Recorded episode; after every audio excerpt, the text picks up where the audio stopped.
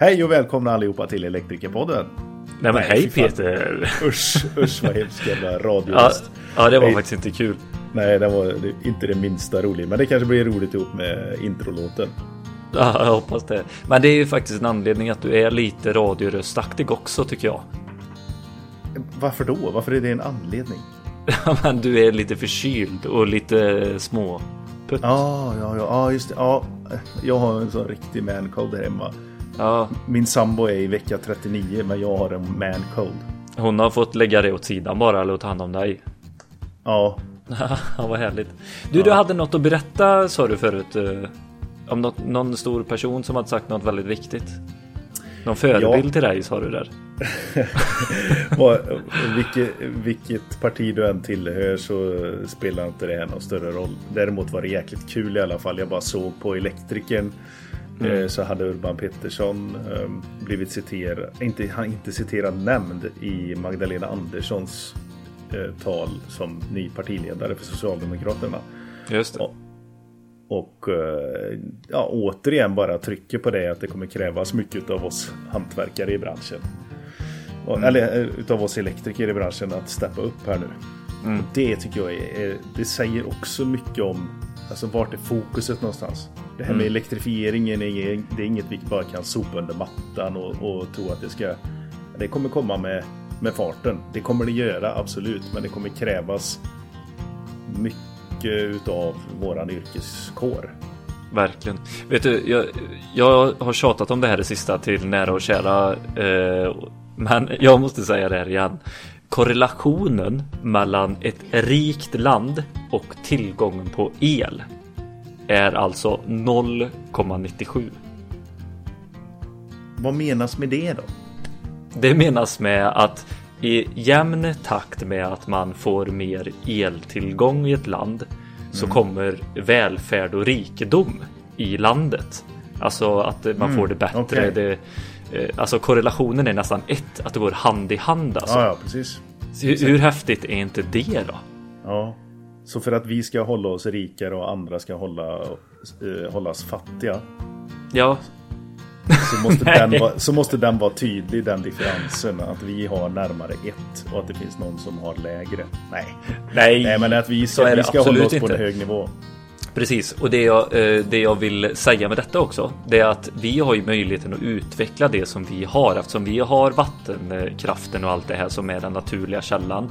Eh, så har vi också Eh, en fördel av det. Att vi kommer, vi har liksom fått pengar och, och, och allting, den här välfärden genom det. Så vi kan fortsätta nu och utveckla den här nya tekniken som är applicerbar i andra länder och få mm. med dem på det här tåget också.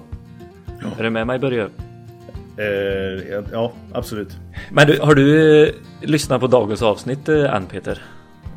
Jag hinner inte alltid göra det. Har Nej, du lyssnat på alla avsnitt? Ja. Eh,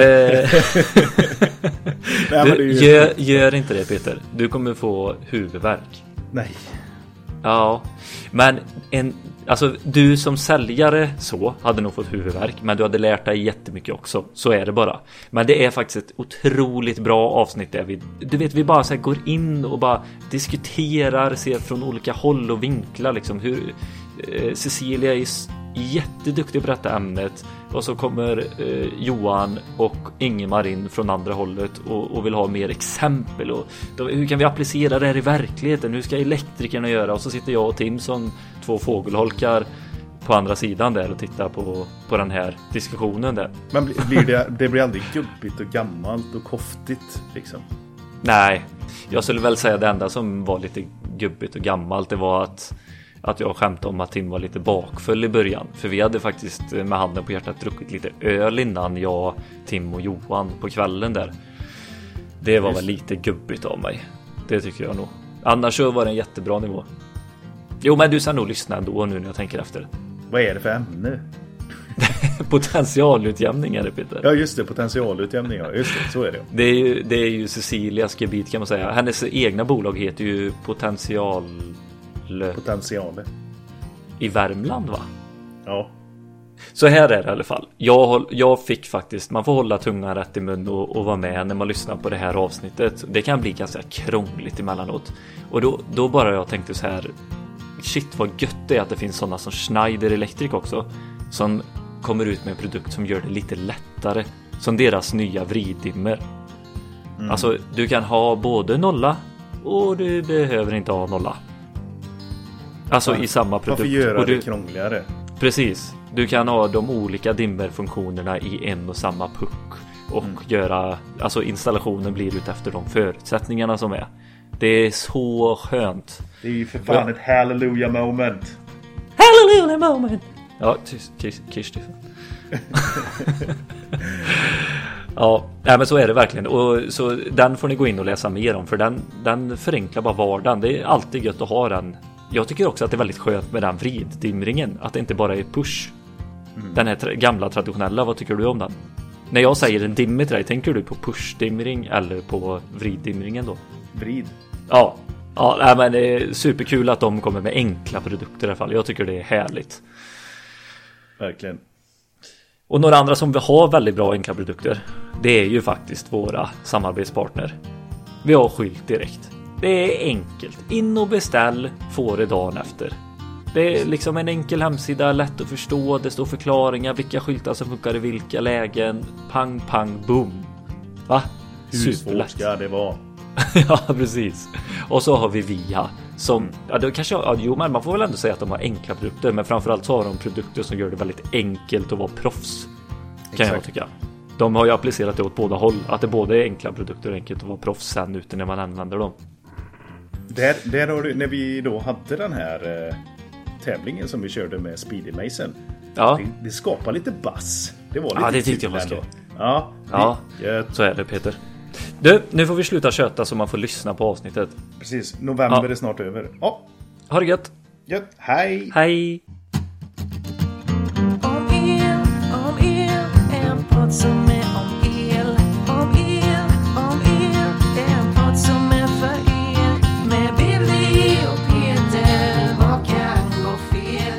Begränsarbare är vi. Välkomna, välkomna. Nu ska vi börja avsnittet med att höra Cecilia sjunga Ack Värmland. Ack Värmeland du sköna Nej det ska vi inte göra. Ja, du, du kan hela. Vad sa du? Du kan hela. Det är väl klart jag kan. Ja, ja det är jag med. Jag ser bakom dig. Eh, nej, men välkomna till panelen där vi rätar ut eh, frågetecken till eh, utropstecken. Eller skapa, wow. skapa mer utropstecken. ja. Eller mer frågetecken. Ja. Eller vad säger mer, du? Mer frågetecken. Får ja, vi... det spörs vad att se efter det här avsnittet ja. om vi får fler frågetecken eller om vi får fler utropstecken. Jag trodde vet... du skulle säga fler utmaningar. Eller hur, det var mm. precis det jag tänkte säga. Att, eh, ni vet ju eh, sedan tidigare vad jag gillar. Jag gillar ju utmaningar. Och det här med att om jag lyckas skapa mer frågor hos en person så känner jag att då har jag lyckats. Mm. Så det här ser jag fram emot. Jag hoppas att det efter det här avsnittet kommer ännu fler frågor. Maila dem direkt till Cecilia. Nej. Det, jag känner mig på... mer förvirrad men på en högre nivå. Ja, precis. Den, den, ja. den det är vad jag vill nå. Mm. Mm. Nej, men, eh, och precis som eh, med det här avsnittet så kan man gå in Eh, och när ni har lyssnat på de gamla, gå in på Teknikforumet. Eh, är ni inte medlemmar där, bli medlemmar. Eh, och skriv eh, funderingar och frågor eh, kring det vi pratar om. Det är ju det vi vill väcka. En frågestund. Så är det. Men eh, idag, Tim, vad ska vi gå igenom idag? Eh, ja, potentialutjämning.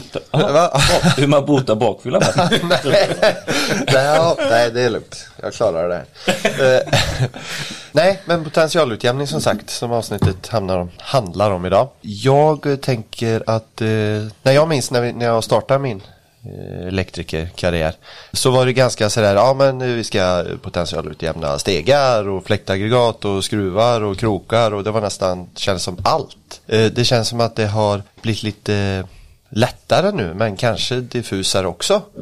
Kan du hjälpa mig att reda ut det här? Jag kan ju säga att du är inte så gammal Tim. Nej, jag vet. Det, det, men ändå. det kan vi ju dra slutsatsen till, till det där i alla fall. Ja, men visst är det så att inom område just vad gäller potentialutjämning så när vi redan hade föreskrifter så förekom det här med med, eller innan vi hade standard i den utsträckningen, vi har fortfarande föreskrifter idag självklart, men innan vi hade standard på den nivån som vi har idag så stod ju våra då riktlinjer i föreskrifter. Och där var faktiskt det här med potentialutjämning omnämnt. Men det var inget krav förutom i lantbruk. Och sen då så har ju det här utvecklats år efter år efter år. Så har man tagit in det här och så kommer ju då våra svenska standard i form av elinstallationsreglerna. Och här har det här tagit lite svängar genom åren fram tills där vi är idag. Och just begreppet potentialutjämning har funnits med och det fanns ja, huvudpoten, eller huvudpotentialutjämning och och, och så vidare. Många olika begrepp har funnits. Så fanns inte begreppen så har, har branschen skapat dem själva. Och vissa lever kvar än idag. Men eh, vi jobbar ju jättestarkt med och jag har ju något, någon knepig läggning där och har tagit på mig det här att eh, nu ska jag banne mig få ut det här i branschen. Så att du säger att det har blivit lättare, det blir ju överlycklig. Så är det ju. Men, men jag tänker ett, eh, ett vanligt ord man hör nu istället är främmande del. Är det det det handlar om nu? Eller har det alltid gjort det? Nej, ja, det, det har väl i och för sig alltid handlat om, om, om det, men det är inte någonting som vi har tagit in i vår standardisering för än nu de senaste åren. Och det är ju främmande ledande del som, som det handlar om. Och, och det är alltså då någonting som är av ledande material som kommer in i våran anläggning som inte är en del av elinstallation men som kan anta en potential. Och oftast här så rör det sig om jordpotential. Alltså någonting, säg ett, ett eh, metallrör som ligger i backen som kommer in i våran anläggning. Det är av ledande material. Det kommer in i anläggningen. Det är ingen del av våran elanläggning. Men så drar den med sig moder jord in. Och i samband då med ett fel i våran anläggning så kan det bli så att eh, det här, eh, säg ett vattenledningsrör av metall, har dragit med sig en potential in och så blir det en annan potential i vårt elsystem när det blir ett fel. I någonting då som är ledande och som är skyddsjordat. Tar vi mellan de två så kan en del av strömmen känna att, ah, men vet du vad? Jag går faktiskt i det här vattenledningsröret tillbaka till transformatorn för att få en sluten krets. Merparten kommer garanterat gå i skyddsjordsledan. Men är det här som då är främmande ledande del? Nej, men eh, ja, det, eh, eh, det här har vi gått igenom förut när vi pratade om eh, kontinuitetsdelen eh, avsnittet eh, med EKP-delen. Och där gick vi igenom lite sann jord och det här. Kommer du ihåg det Cecilia? Ja, och begreppet sann jord är ju Finns ett inte. exempel. Alltså jord, men det finns ju ute i Och jag sa branschen. pusning och fick en linjal på fingrarna. Ja och, visst, ja just det, den måste jag ta fram. Jag tog stållinjal med mig den här gången Ja. eftersom det var ett helt avsnitt. Nej men alltså vi har ju massa olika begrepp i branschen som, som vi använder men som inte är standardiserade. Mm. Och många gånger vi har ju en diskussion i den här panelen. Jag är ju mer eh, paragrafryttare på så vis att jag tycker inte vi ska använda automatsäkring som begrepp till exempel, för det heter faktiskt bergbrytare. Eh, Men då finns det alla som, andra som säger det, ja men alla ska ju förstå vad vi menar och. Och så är det lite grann inom potentialutjämningsvärlden. Att branschen har hittat på egna begrepp. Och visst, så länge som man förstår varann så är väl inget, det finns ju inget krav på att använda sta, standardiserade begrepp. Men när vi då kommer till olika handlingar, olika dokument och så står det till exempel PUS. Eller alltså så står det att någonting ska potentialjordas. Hur, alltså när det här inte är allmänt vedertagna standardiserade begrepp. Hur ska då entreprenören veta vad den egentligen ska göra för någonting? Så i, i potentialutjämningsvärlden har det här verkligen dragit till sin spets. Vad viktigt det är att använda rätt typ av begrepp. Precis, för de där orden som du säger, de finns ju, eh, eller kanske inte finns, men det betyder inte samma sak för alla. Därför behöver man använda Om det är bara ta korrekt, pus till exempel. Pus, sus och dus. Alltså, vad, om, om vi bara frågar här, vad, vad frågar dig Billy vad, vad, och dig Tim, vad, vad, står eh, pus för? Ja men nu vet ju vi att det står för potentialutjämningsskeda. Ja, Okej, vad säger du Tim? Eh, Jag säger samma som Billy där. Ja, det är fantastiskt för ni har inte lyssnat ett dugg. För vad är då en pus? men lyssnat har gjort, men ja, men vad är en pusskene då i så fall? Det är ju en produkt. Ja, ja det, det var ju... vad, vad är klockan? En uppfinning? Ja, men eller hur? Men, men alltså om jag säger, om PUS står för potentialutjämningsskena, vad är PUS-skena? Är det en förtydling av att det är en Ja, jag känner potentialutjämning? igen den här frågan. Ja, jag med. Jag med. Du får klara. Förklara. är det en potentialutjämningsskena, skena? Är det det det är ifall Ja. Ja, okej. Ja, men vad bra. Nej, men alltså å, återigen skämt åsido, alltså, det är det här som är ett problem. PUS säger, nej, men då måste det nog stå för potentialutjämningssystem. Ja, då skulle man ju kunna använda begreppet PUS-skena i så fall, för då är ett potentialutjämningssystems skena. Men DUS, vad är då DUS? Det, det är ju ytterligare ett begrepp. Det har jag aldrig hört. Inte jag heller. Det används inom lantbruk och det kan vi till, till exempel se inom LBK-handboken att man använder begreppet dus. Men där är det, där är det definierat och där är det delvis utjämnat eh, potentialutjämningssystem. Då. Alltså DUS.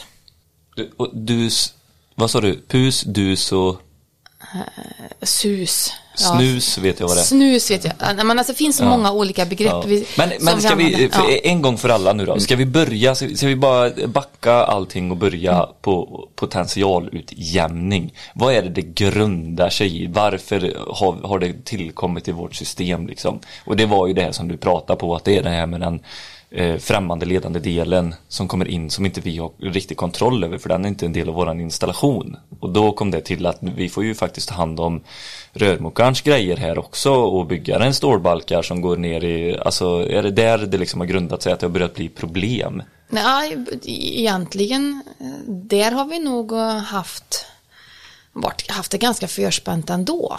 Eh, Men däremot eh, potentialutjämning ur funktionssyfte, alltså störningar, där har nog det varit mer problem. Okej. Eh, Att man då utjämnar för att det finns fält runt omkring. För potentialutjämning det är ju faktiskt så att det, det handlar i, i stort om att vi behöver att utjämna två stycken spänningsnivåer som skiljer sig från varandra. Vi behöver utjämna två potentialer av någon viss anledning. Antingen för att vi vill skydda person, för det kan bli en strömgenomgång här. Och då vi det här med främmande ledande del, ett exempel på det.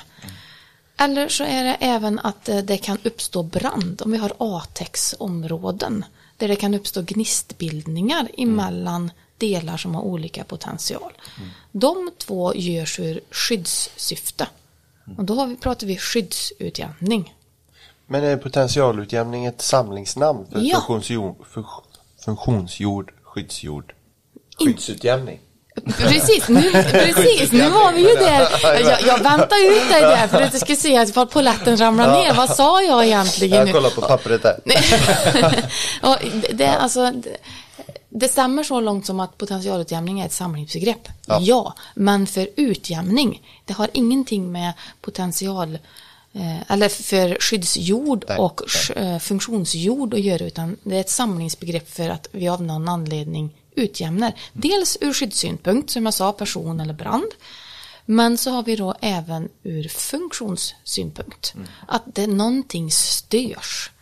Vi får lagerströmmar i motorer till exempel eller att eh, något system går bananas för det finns spänningar och fält runt omkring. Så då behöver vi och utjämna ur funktionssyfte för att eh, någon elektrisk utrustning ska fungera.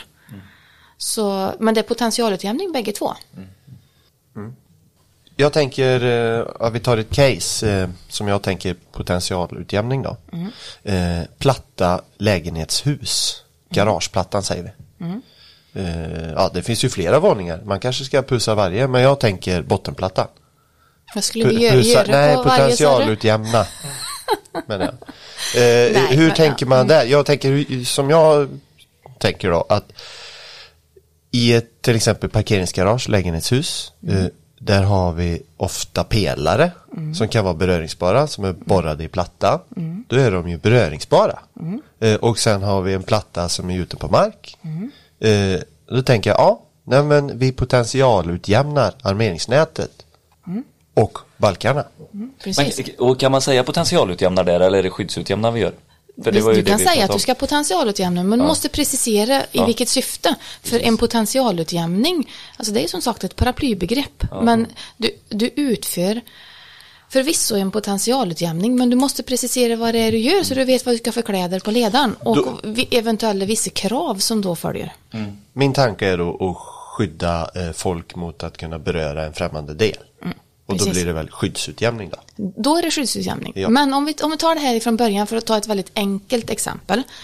Det här, eh, det här är komplext, men, men eh, vi kör helt enkelt. Så vi, vi, tar, vi, tar, vi tar, det- tar, tar det enklaste eh, Så får gärna her herrarna här bredvid hoppa in om ni eh, har något också. Det är ett av få ämnen som får både mig och Ingmar tysta samtidigt. Jag ser det. Eh, eh, nej, men om vi tar ett väldigt, eh, eh, väldigt vanligt och enkelt avskalat exempel. Då bygger vi en villa. Vi kommer till parkeringsgarage och, och lägenheter och flervåningar. Men om vi börjar med en villa, så som vi bygger idag. Då har vi, vi har bärlager, vi har dräneringslager och vi har markisolering. Först efter det så kommer ju då våran armering som då ska hålla ihop våran betongplatta. Och det är ju den här armeringen som många frågar sig, eh, eller ställer frågor kring. Ska den eh, utjämnas eller inte?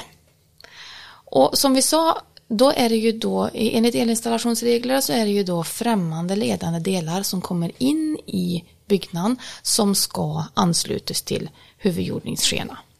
Och då måste vi då avgöra, är den här armeringen i den här enkla villan en främmande ledande del?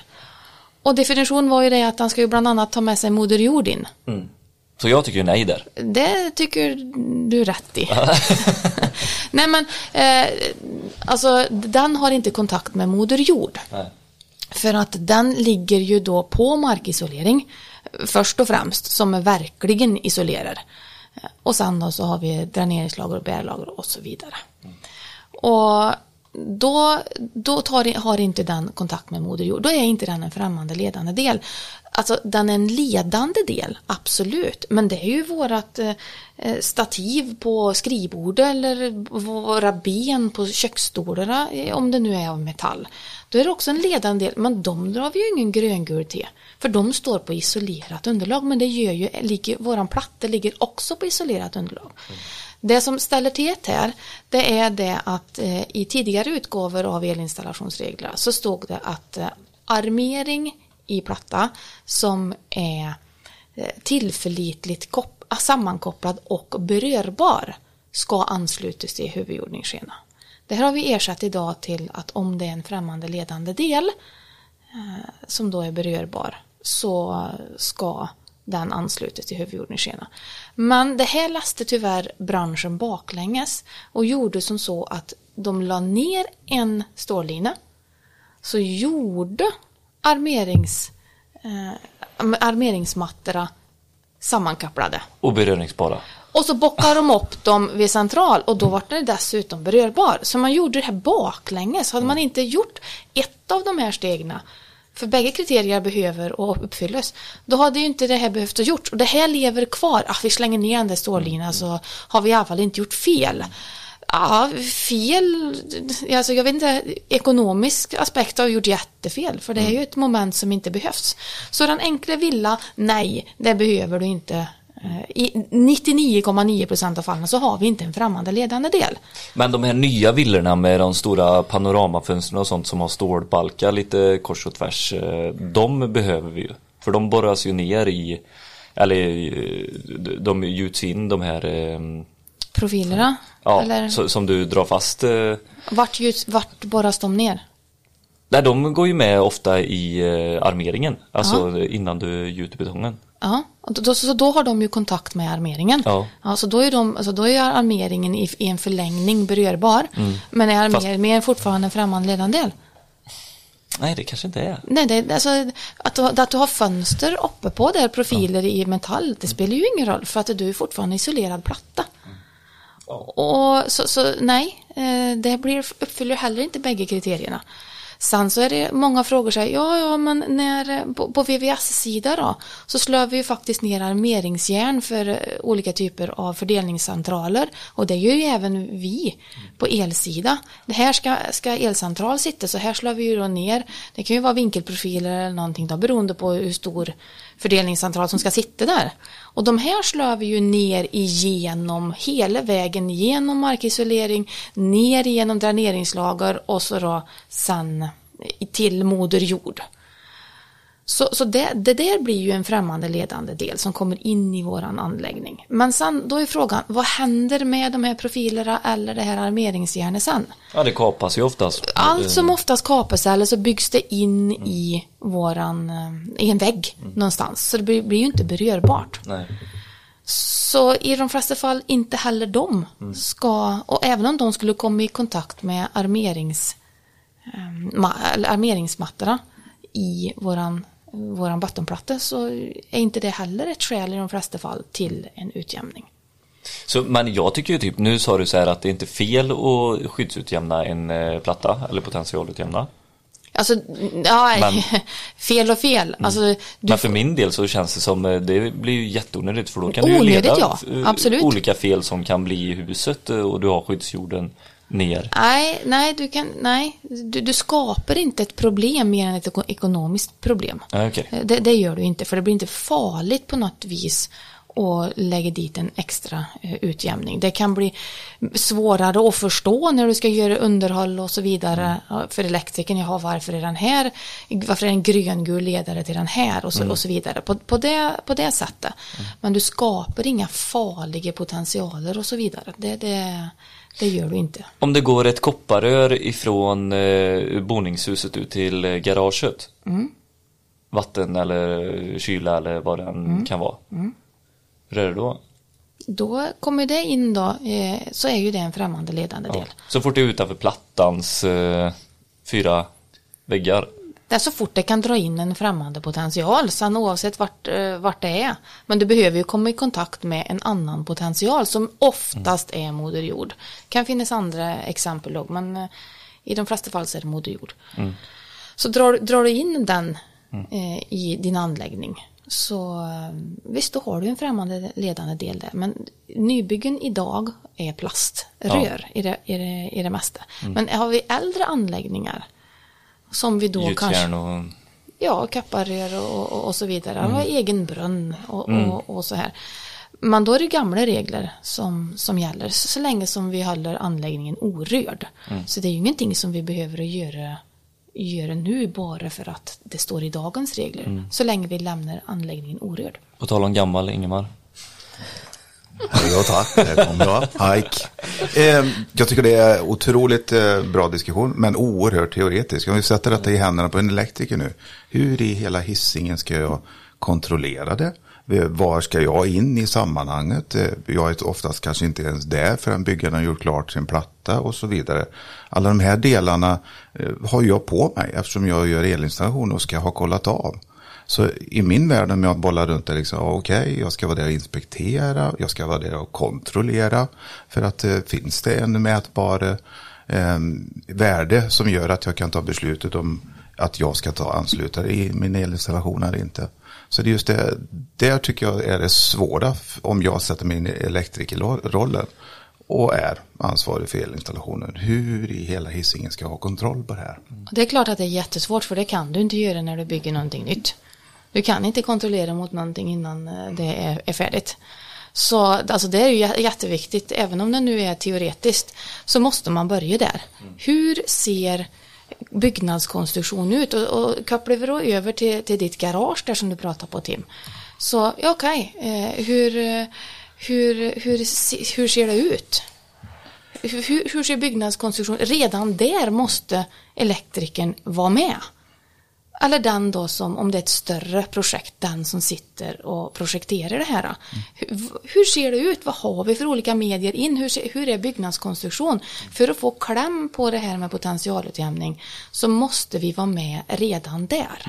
Men om vi tar in märkligheten där så är vi ju faktiskt väldigt sällan med i den processen. För Det, så här är ett bekymmer tycker jag för oss som bransch. St- större projekt, då är vi ju alltid med i i uppstart och under projekterings... Absolut, eh, men frågorna ställs inte. Ja, framförallt i den vanliga världen då, liksom där det byggs eh, lite höger och vänster och gör garageplatta privat och alltihopa. Ja. När kommer vi in då? Så det, det, är, det, är, in- det är inte lätt att få till det här. Och- Men jag, eh, jag tänkte bara nu när vi ändå är på garage och sådär. Mm. Så har ju du gjort ett eh, jättefint inlägg på elinstallatören. Om den här eh, Plåt. plåtgrejen som ligger innan du åker in i garaget eller som skyddar kanten. Eh, Precis, förstärker Ja, betongplattekanten. precis. Ja. Eh, och, och där har jag för mig att du kom Att fram till att man vacklar lite ska... grann. Ja, vacklar du lite grann i den? Nej då. Nej men alltså, här är det, väldigt sällan det finns en svart, svart eller vitt. Det beror ju på, kan det komma i kontakt med moder jord? Alltså oftast så ligger ju den där så, som så att den inte gör det. Är det en del av anläggningen? Ja, en del av anläggningen, men det, alltså, alltså främmande ledande del, det ska inte vara en del av alltså elanläggningen. Mm, Det, det är det vi, vi pratar om. Sen det finns många olika kriterier här. Alltså är det en, del, en främmande ledande del av våran byggnadskonstruktion såsom pelare och så vidare. Då är det någonting som tar vi bort en pelare då riskerar byggnaden att rasa. Det är ju en del av byggnaden. Tar vi bort en spiraltrapp så är inte det en del av byggnaden. Eh, Tar vi bort den här eh, tröskeljärna som det handlar om i det här fallet så raser inte eh, garaget. Eh, Och kommer den in, och det här är ju jättesvårt att, svara på, här får man ju göra en bedömning på plats. Och är det så att vi ska, vi ska bygga det i det här garaget, eh, Eh, som vi säger, nu, nu ska vi bygga ett litet garage. Eh, det här är ingen stor entreprenad överhuvudtaget. Här är inga projektörer inblandade, utan här, här, här ska elektrikern in och göra en installation i ett garage. Frågan är, ska bottenplatta utjämnas eller inte? Ja, det beror ju då på om hur byggnadskonstruktionen ser ut. Är det så att, eh, att elektrikern kommer dit och, och platta är göten, regelverket är uppe. Eh, det är dags för, för elektrikern att, att dra slang, för det har inte kunden gjort själv, billig. Utan det gör elektrikern. Eh, och så, ja, vad gör vi i ett sånt, i, i, i ett sånt eh, läge? Elektrikern kan ju inte börja bila upp eh, bottenplatta. Det, det, så, så gör vi ju inte. Sen så är ju frågan, ligger garaget på markisolering? Ja, då är det inga konstigheter. Men gör det inte det? Hur långt ska vi dra det här eh, överhuvudtaget? Och, och här, här finns det heller inget facit rakt upp och ner. Visst, vi kan lägga, som vi gör runt ladugårdar, vi kan lägga en ringlin runt omkring. Det här drar ju iväg, det här blir ju hur stort som helst och hur mycket ska vi komplicerat egentligen? Vi ska inte komplicerat. Utan är det så att det inte följer elinstallationsregler och så vidare, då får vi göra ett undantag. Vi får göra en riskbedömning och dokumentera och se, okej, vad kan hända här egentligen? Och det här går, alltså ju fler exempel vi drar upp, ju mer grötter vi ner oss och ju svårare blir det. Johan, vad kan hända? Ja, men jag, jag tänker mer på att det går ju att ta reda på. Men det är ju mätning som gäller. Ja, absolut. Alltså att när vi, när vi kommer dit så även den, och kommer vi inte åt att mäta det, ja, då är det ju ingen, då är det ingen Hur, berörbar hur menar du att vi ska mäta? I Ja. det här garaget nu då? Som saknar... eh, om, det handlar ju om den kan anta en annan potential. Ja, och hur mäter vi det Ja, på ett antingen garage? så får du göra det genom att du har, kunna, är kunnig på att mäta mot mark, eller så kan du faktiskt mäta med spänning. Kommer du Ja, få en men potential? vart sätter du mätprober? Om du kommer åt det, där jag kommer åt. Kommer jag inte åt det så är det inget problem. Vi ska ju Ja, andra andra änden då? Mm, Där ja, men det är, om jag får en, om jag, jag vill ju ha reda på om det här tröskeljärnet Ja, kan anta en annan potential. Ja, om jag mäter spänning mot det, Ja. vad kommer hända? Om det är en helt fritt Spänning svävande... mot det från... Man mäter en fas mot den, vad kommer hända då? Tänk elläran nu. Ja, för du mäter ju mot Krets. mellan skydds, eh, skyddsjord och... Kan mäta kontinuitet också med Precis. bara Nej, inte kontinuitet. Men, men jag tänker, Om väldigt tänker, enkelt, det är ta begreppen nu. Ta. Spänningssatt. Spänning. Nu, Johan har en spänning. Ja. Vad är det vi kan se om det finns kontakt eller Om inte? du bara tar redan spänningsprov Ja, och stoppar in om det är- vägguttaget och bara i en fas, kommer det hända någonting? Nej, ni måste ju ha referensen nolla, Ja. eller jord. Ja. Ta den emot tröskelplåten. Blir det någon form av spänning så har vi Ja, får du kontakt. 230 volt där då kan man anta att den faktiskt får in någonting annat. Annars svävar den fritt. Men kan vi inte göra den här Men mätningen som vi pratar om i kontinuitets, eh, det här främmande del, så kan man göra en mätning. Eh, vad var det? Allt över, allt över 4 kilo är inte en främmande del. Men då ska du komma åt den eh, elektriska jorden. Ja. Och är det ett garage så har det, i min värld så låter det som att det finns en eh, elinstallation någonstans. Och Ja. Då kan du faktiskt komma åt den elektriska jorden. Ja. Kompenserar du bara bort mätsladden där så kan du se. Och då har man gjort en bedömning. Nej, det är ingen främmande del. Ja, vi, vi, jag tror det är jätteviktigt att vi hamnar där för en elektriker. För annars så det blir det här med teoretiskt resonemang, vad det kan eventuellt vara. Det är ju jätteabstrakt. Det, det är liksom, eh, i min värld som elektriker i alla fall, det blir jätteabstrakt. Jag ska göra en riskbedömning utifrån, ja vad då? Erfarenhet, liksom, vad kan hända och alltihopa. Det vi har möjlighet att kunna åskådliggöra det här teoretiska, liksom det här abstrakta, det är ju att mäta. Jo, men jag tänker det. Vi, vi pratar ju främmande del. Gör vi då. Men vi tar, eh, vi hoppar till en, eh, kanske en, eh, en lite mindre, ett garage som ska ha massor pelarborrmaskiner och lite maskiner och grejer. Då kommer det ju vara ett ställe där man flyttar på maskinen, man bultar fast dem i backen. Då finns det en risk att man, om det blir fel i en maskin, att det kan dra ner i armeringsnätet och flytta sig till en annan maskin. Kan man tänka så? För att då, kan, då finns det ju, eller finns det en chans, eller det, det tittar man inte på. Så alla vägar eh, kan ju, alltså alla ledande delar kan ju föra eh, en ström, visst är det så. Men alltså jag, jag känner ändå, vi måste backa. Alltså jag håller med om det här att du kan göra mätningar. Men har du nu den här betongplattan som inte ligger på markisolering. Det sticker inte upp armering någonstans. Tröskeljärn, okej fine. Då har du tröskeljärn att mäta emot. Men om du inte har det. Det var den, den frågan jag ville ha svar på. Jo, men det var det jag menade. Då, då ser jag inte problemet. För då Och är det, det, finns problem ändå. För är det så att du saknar markisolering, det kan bli, även om du har dräneringslager under din platta, så kan det bli liggnasvatten någonstans. men inte berörbart. Jo, för att eh, då är betongen fuktig. Och fuktig betong leder.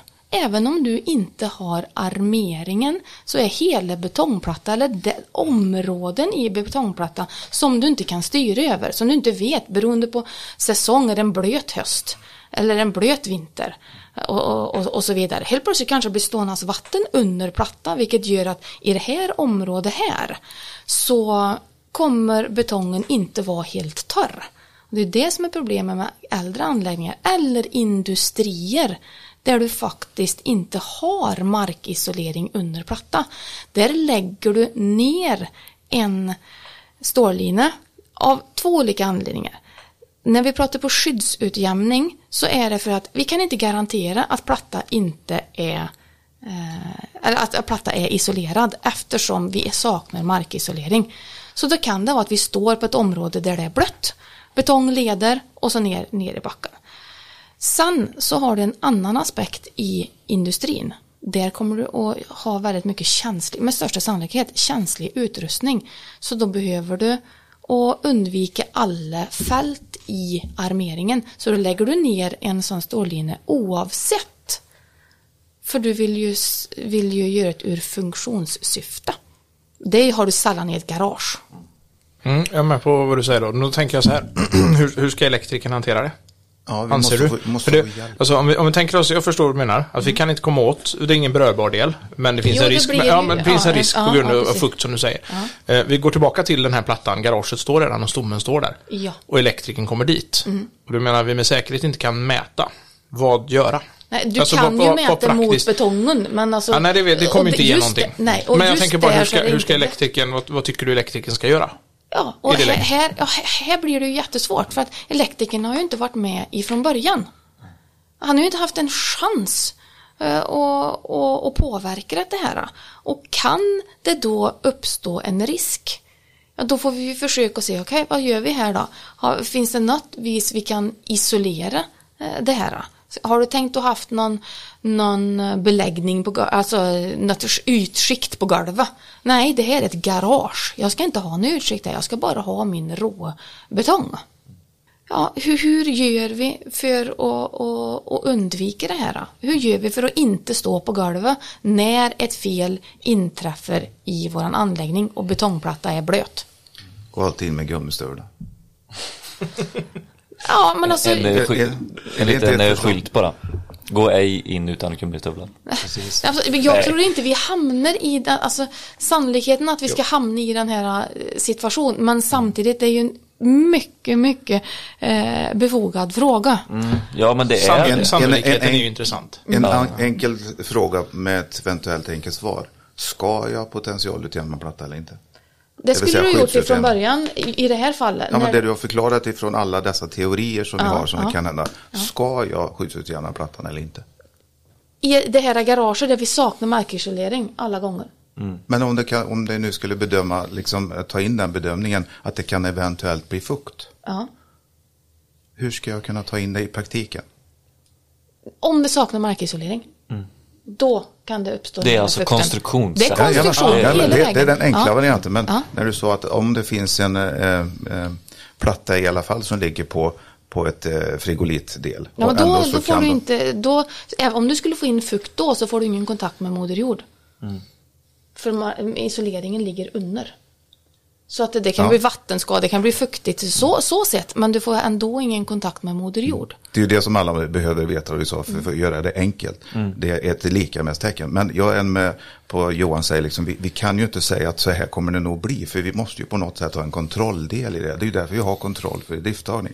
Så hur i praktiken gör vi som en elinstallatör för att kunna lämna över en anläggning och veta att det här kommer att funka? Och det är ju lite det vi är inne på, att det är väldigt svårt att göra den här kontroll för idrifttagning när vi kommer till ett befintligt ställe som en annan har gjort. För vi har ju faktiskt med andra yrkesgrupper med i våran kontroll för idrifttagning. Med främmande ledande delar. Absolut, och innan du har en elinstallation på plats så kan du inte göra den här mätningen som, som, eh, som, som Tim var inne på, det här med 4000 ohm. Eh, Du har ju ingen el, elinstallation på plats och då, då är det bara en teoretisk bedömning som du kan luta dig Ja, men tillbaka i på. ett garage så har du faktiskt det. För ett garage står ju väldigt sällan ensam ute. Det finns ju ett hus med en elinstallation. Ja, ja, absolut. Så liksom det, det, det, det finns inget antingen eller utan man måste utreda saken i stort. För att du kan mäta fram det här värdet bara när plattan ligger där. Om du har någon- en refer- refer- referens. Jag tänker också på vad mm, som du har sagt, eh, Wille, med att nu diskuterar vi någonting här. Som, det är ju ett ansvar i det här. Det är precis det jag vet, det är därför jag förstår att Ingmar ställer frågan som han gör. Eh, För det finns, de som lyssnar vill ju kunna liksom få svar av det här. Och jag tänker, drar vi ett likamedstecken med markisoleringen så är det, det är ju en, i ett, i en aspekt en ganska enkel lösning. Vi kan säga att ja, har vi markisolering, då är det okej. Har vi inte markisolering så bör den utjämnas. Och då kommer nästa fråga om vi påstår det. Hur ska de elektrikerna som kommer ut som aldrig är med i plattan, hur ska, för det, det, jag menar att vi, vi kan ju påstå det här, men vi vet ju att i praktiken så kommer väldigt många plattor att stötas på oss. Och då tänker jag så här, bedömningsmässigt, hur tycker du en elektriker ska hantera det? Ska de vägra? Eller ska man bara tänka på andra lösningar? Finns det sätt att gå runt det? För vi kan ju dra den enkla linjen och säga att där har ni en riktlinje. Det är våra tips. Men då kommer det med, förpliktar ju det någonting också. Är, är du med Cecilia på hur jag tänker? alltså att så vi absolut. inte skickar ut en massa elektriker som står där, men du får fan med bila upp plattan igen. Ja, nej, nej, Den det, vill vi inte det- hamna i nej, heller. nej, nej. Fräsa och lägga Börja fräsa. Alltså, Ja, nej, vi, och det vad, vad ska man säga? Vi får hitta någon, Alltså, någon det kan- svensk medelväg här. Du, du kan lägga en eh, ringline runt eh, byggnaden. Det har sina problem det, men så gör man på ladugårdar till exempel. Eh, I, det, I det här eh, aspekten. Men dit vi måste komma det är ju att väcka det här i branschen så att vi är med från början. Och det kommer att vara tillfällen där som eh, vi hamnar snett. Vi kommer komma till Helt klart. tillfällen där som kunden har dragslang själv. Vad ska elektrikern göra där? Ska Ja, den absolut, vägra absolut. där också? Jag menar, Nej men där finns det ju lättare, då är det så här, okej, ja det är färdigmålat och, och eh, gipsskivorna sitter uppe. Då är det så här, eh, ja antingen så eh, får du ingen el eller så får du ta ner alla gipsskivor. Och så får jag kolla på din slangdragning, är det något som jag ser är fel så får jag göra om det. Då, då var ju det här praktiskt igen. Hur många eh, ställer det, det kravet? Eh, Ja men det är ju, men lätt, det- det... är ju lättare problem att lösa än Ja, igen och bil upp en platta. Ja, ja men käre vän. liksom... Men, men nu, jag tycker ändå att vi hamnar alldeles för, för snett i den här eh, di, diskussion. Alltså, Nej, jag vi tror har. Nej, jag, tror, jag tror det är helt tvärtom. Vi Nej, jag behöver att det här är så förankra det. Liksom. Det här är jättenyttigt. Vi måste förankra i elektrikerns värld. För det, Det- det här har klarnat för mig. Ja. Kan man inte, om man gör en, eh, vi, lite det här utifrån vad jag har tänkt nu med eh, markisolering och det här. Kan man inte göra en bedömning då? För jag tänker ofta är det så här. Vi ska bygga ett hus.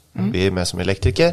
Så ringer ju snickaren ofta. Det, det tycker jag ofta. Bara, nu är vi färdiga. Vi tänkte gjuta imorgon. Ska du ha en sån där lina eller inte? Eh, för, fantastiskt. för, Det är ju skitbra. för Jajamän. elektrikern skiter det. Men ska du ha det? Och då kan man ju göra, ställa en fråga. Har ni markisolering? Och det, det har vi på hus i, i, idag. Ja, alltså ja. villor har vi ju det. Det, det, det Men kravet ställs ju. kontrollfrågan är ju jättebra för att inte Ja, ta ju- skivor. Ja, ja men, men då har man gjort det. Ja, då kanske jag inte behöver stressa ut två gubbar som ska fixa den. Och sen så kan jag ändå säga det till mina gubbar när de har gjutit. Mät om det finns en brunn i metall eller vad, kan ni mäta mot den mot sand eller mot jord för att få ett värde så vi bekräftar. Och då i så fall har man ett dåligt värde eller skulle vara någonting då får man ju göra en åtgärd efter det då på de delarna som är utsatta. Eller? Nej, Det är en kanonbra fråga att ställa. Precis som du säger. Alltså, har vi kontakt i det läget med, med den som ska göra det här? Den som ska gjuta. Och kunna ställa frågan, är det markisolering eller inte? det är, som du säger, en villa är det ju det, men i andra typer av byggnader. Cecilia, jag, det känns som det finns ju en lösning på detta också som vi har pratat om på andra punkter här under teknikavsnitten. Och det är ju det här med riskanalysen. Ja, absolut. Hur stor är liksom- Det är inte en lösning, det är en förutsättning. Ja, det är en förutsättning. Och jag menar, eh, kommer du till ett garage där det inte är någon isolering och, och den är götten och färdig och allting, då är det så här. Eh, har ni dränerat Ja, runt precis. garaget? Precis. Ja, vad bra. Då, Ja. är- då, är- har vi eliminerat risken att det ska komma ja inte eliminera men eh, så mycket vi kan. jag i det här läget utan Ja, och det är markisolering. det här läget vi ja, är i. Precis. Och då, då, eh, men har de inte gjort det, då är det så här, ja, antingen får ni dränera eller så får lä- lägga en eh, Så de har större problem än det här för jag menar då, då kommer de få, få en fuktskadig, eh, ett fuktskadat garage. Eh, Så det är klart att den teorin finns, absolut. Och markisolering bara för att glida tillbaka till det här med lägenhetshus. Gäller samma där. Ja, alltså markisolering är ju då ur det här med främmande ledande del och skyddsutjämning. Det är ju en springande punkt, så, Ja. är, så är det ju. Ja. Men sen då när vi kommer till ditt garage eller till, ditt lägenhetsbygge, vi har markisolering. Eh, vi säger att vi har det, men vi har stålpelare exempelvis. Stålpelare är en del av byggnaden. Så om en del, om de här är en främmande ledande del, då ska de skyddsutjämnas. Och då ska, behöver vi alltså ta reda på, är de en främmande ledande del?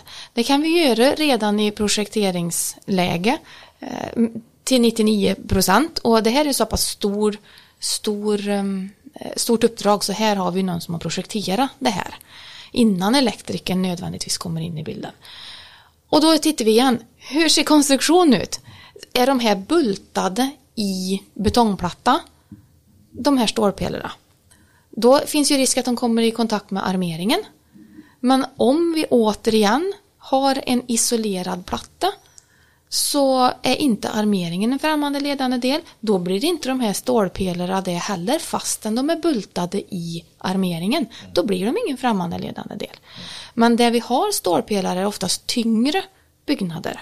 Och då kan det faktiskt vara så att vi har även pålat antingen rakt igenom platta. Och då blir ju eh, stålpelaren ett jättejordtag. Då har vi definitivt in eh, en främmande ledande del i eh, våran anläggning. Då är det inget snack om saken. Sen kan det vara så att vi har pålat under och sen är pålen avstämd och så kommer betongplatta och så kommer det en pelare uppe på där sen som bultes i. Och nu kommer alla de här, ja men om att ifall eventuellt kanske bultarna på stålpelaren som är berörbar kommer i kontakt med armeringen som i sin tur kommer i kontakt med den här pålen som är under. Alltså här är det ju så många, hur i hela friden ska vi kunna veta det? Nej, och i de fallen då gör riskbedömningen det att här är vi osäkra, här vet inte vi. Här måste vi lägga ner en line Eh, och sen då så kan vi ju mäta sen de här pelarna, de kan ju mätas sen. Det är ju svårare som vi varit inne på och lägga ner lina efteråt ifall vi skulle märka att det, det är en främmande ledande del. Vi lämnar den här frågan. Jag tänkte bara säga att jag tyckte det var skitbra svar. För att det hjälper mig, eller oss eh, projektledare som sitter i projektlednings, alltså uppstartsmötena. Då kan vi ställa relevanta frågor till arkitekten till exempel. Hur ser det ut? Ni måste och då kan vi det, göra ja. en schysst bedömning så vi inte behöver stressa 14 gubbar och lägga i det här Precis. linan. Det, hjälpte det är någonting jag. som jag verkligen vill skicka med. Ni måste, oavsett om det nu är ett garage, alltså där ni har möjligheten, så måste ni ställa de här frågorna från början. Hur ser byggnadskonstruktion ut? Vad har vi för någonting som kommer in i våran byggnad? Ja, det är vatten, fjärrvärme eh, och så vidare och så vidare. Okej, vad har vi för material eh, på det här? Men vi lämnar nybyggnationer och entreprenader och går över till industri och service eh, tänker jag också. För en främmande ledande del emellan byggnadsdelar. Alltså olika undercentraler och ett eh, uppbyggt större elsystem i en stor byggnad. Förstår du vad jag menar? Vi har en Nej. inkommande fördelning som går ut till eh, massa olika centraler och så är liksom huset består av olika byggnadsdelar fast de är sammanhängande. Ja. Förstår du vad jag menar då? Ja, ja. har vi, behöver vi mäta emellan där om vi har någon eh, främmande ledande del? Oavsett vart vi är i anläggningen där det finns en främmande ledande del så finns ju då Men är det en främmande ledande del om det kommer från en annan central? Även fast det är från samma fördelning i början? Alltså du, du menar själva alltså, skyddsjordsledaren? Eller det den? Stegar eh, som eh, här i den här delen har vi en stege som kommer från en central med alla kablar och Jaha, du, väggen du menar intill så. så har vi Okej, ja, du menar, du menar så. Eh, eh, stegen i sig Mm.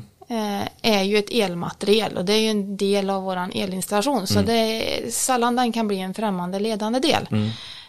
Men är det så här då att eh, vi har en stege. Mm. Så, på många industrier så har vi en gröngul ledare till den. Mm. Och det har vi ju inte pratat så jättemycket om men alltså, jag tror de flesta vet att när vi pratar skydd så pratar vi gröngul ledare.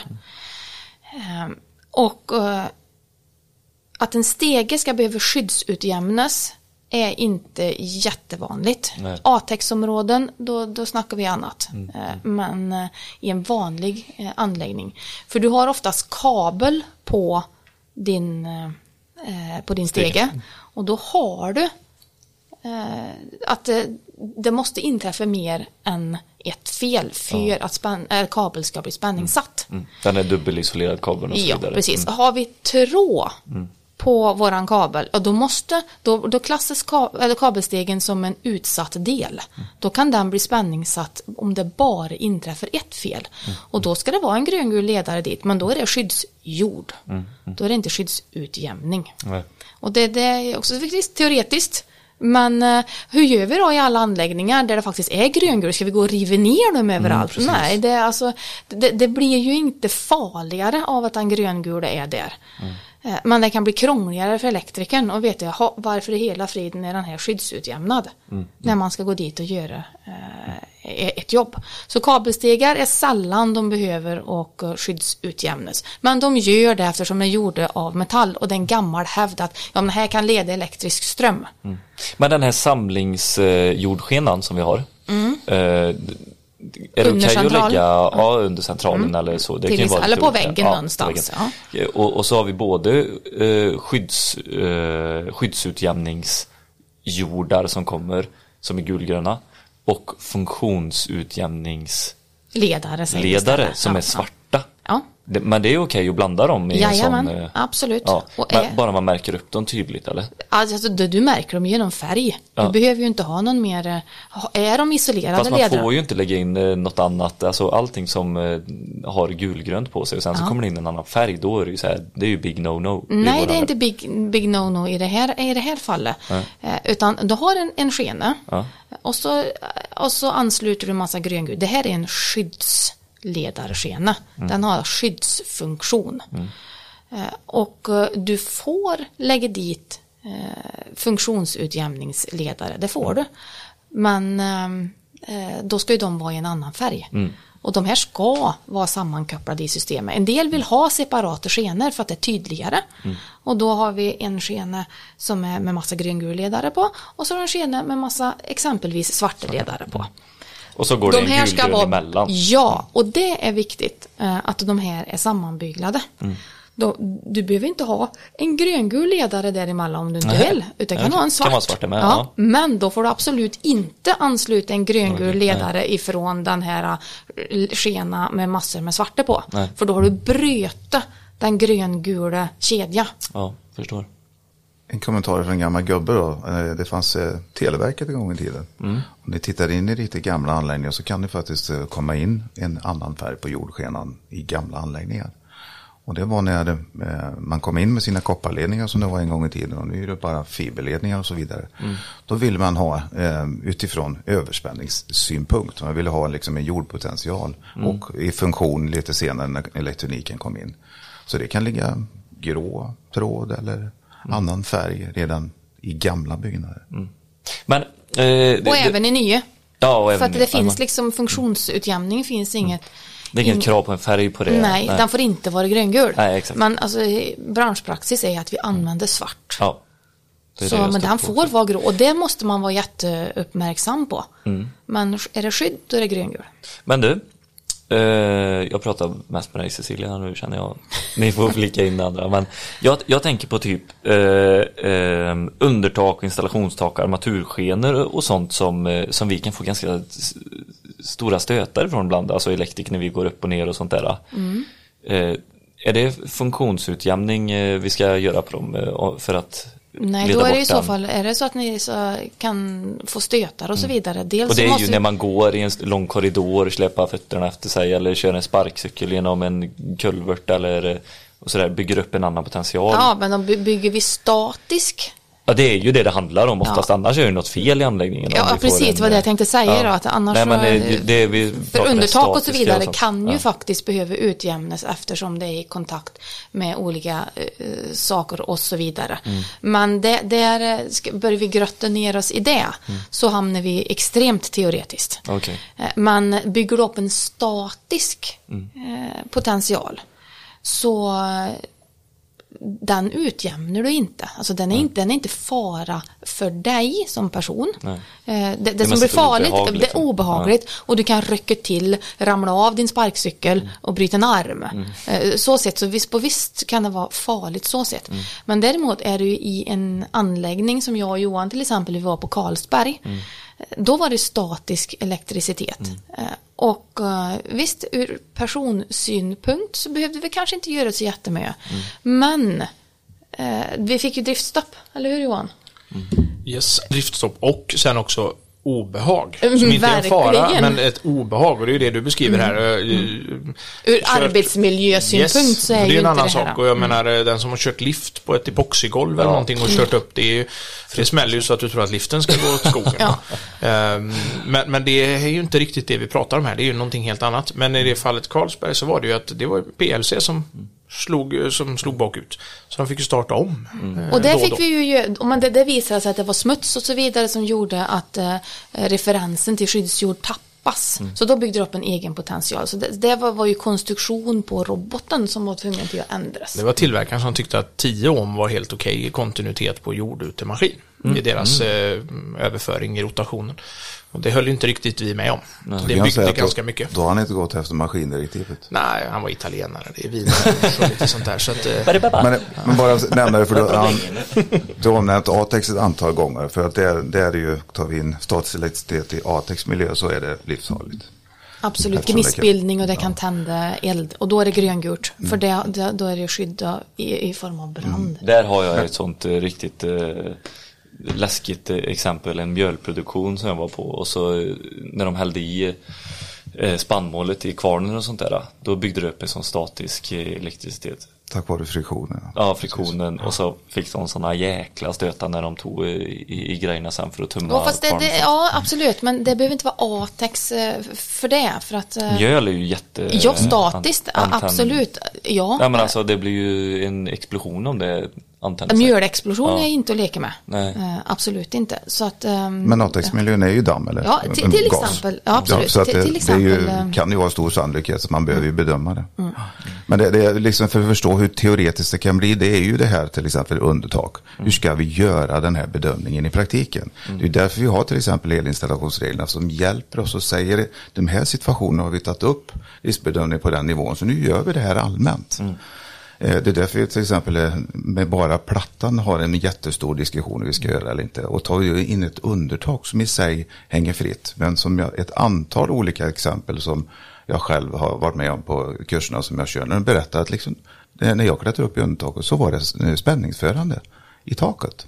Så där har vi liksom hela resonemanget, hur ska vi i praktiken hjälpa de som gör elinstallationerna där ute. Och det är därför vi har ett standardiserat sätt. Och det har vi inte tagit upp den höjden att jo, vi ska även ta i kontroll för driftstag när vi kollar kontinuiteten och främmande ledande. Då ska vi ta in undertaket. Det har vi inte satt den nivån. Men det kanske blir i framtiden om vi får ett antal sådana olyckor. Och skulle det, gud förbjude, bli en dödsolycka att någon hänger i ett ta- tak där och man ser att ja, men det var spänningsförande tak. Ja, då har ju vi kommit längre får jag väl ändå säga Tim. Vi är ju väldigt noga med att vi ska mäta allt som är beröringsbart. eh, vi kom- Nu tar ni själva i ett sammanhang och det är ju helt suveränt för nu tar vi det elektriska sammanhanget för det är ju det ni kan kolla. Men det, det skulle jag vilja bara ställa en motfråga, vilket eh, jag ofta gör. Eh, Om nu det är så att undertaket är spänningssatt, vad gör ni då? Säg att det visar att det är spänningssatt, vad gör ni då? Slår av eh, allt som är i undertaket. Och går därifrån och säger att det här... Nej, och vi får, då får vi börja, eh, då får vi isolationstesta framförallt. precis, var är det fel? Det, Ja. Alltså, att det är spänningssatt eh, är ju inte samma sak som att en främmande ledande del. Nej, nej, och ett undertak är, alltså, jag vet inte i min vildaste fantasi hur ett undertak ska kunna bli en främmande ledande del. Nej, nej. Ja, man säger någon, jo men det är ju bultat i som sitter i betongväggen, armering och så vidare. Och så vidare. Ja, en förlängd arm, men då är det ju en främmande ledande del någon annanstans som, Som är redan upphov, borde ha- som redan borde ha varit utjämnad. Så, och det är också en jättevanlig fråga. Ja, men tänk om jag bultar den, då måste jag utjämna det. Och sen så, Mm. så, så har jag ett stativ i, i, till min maskin i golvet Mm. som jag bultar fast och så kommer den i kontakt med armeringen. Då måste jag utjämna så jag en gröngul dit med då. Och, så, Mm. och sen så vinklar det här stativet och så hänger inte de ihop. Eh, galvaniskt måste jag utjämna den också. Nej, men en sån gång så har du ju utjämna platta. Mm, precis. Och då, det är allting rätt, eh, utjämnat. Och det beror på vad ska anläggningen användas till? Vad, hur ser byggnadskonstruktionen ut? Bygg inte problemet uppifrån. Nej. Utan börja fundera nerifrån. Men har vi en gammal anläggning. Eh, Och även om det inte var krav på anslutning mot huvudjordningsskena förr så kan ju fortfarande risker uppstå. Och då kan vi behöva göra de här lokala kompletterande eh, skyddsutjämningarna i, i så fall. Men det, det kommer vi inte ifrån för vi vill ju inte bli utsatta för risker. Men, Jag, vill göra, jag vill berömma er för att det ni gör det eftersom elinstallationsreglerna är ett minimikrav. Det är att ni tar det ett steg till. Och så eh, gör innehavaren till en ännu, ja, får en ännu bättre och kontrollerad anläggning. Så liksom det motsäger inte varandra. Utan det är bara att ni själva har förstått det här sammanhanget. Det är det som gör det att ni, ni har förstått sammanhanget i elvärlden och så tar det ett steg till.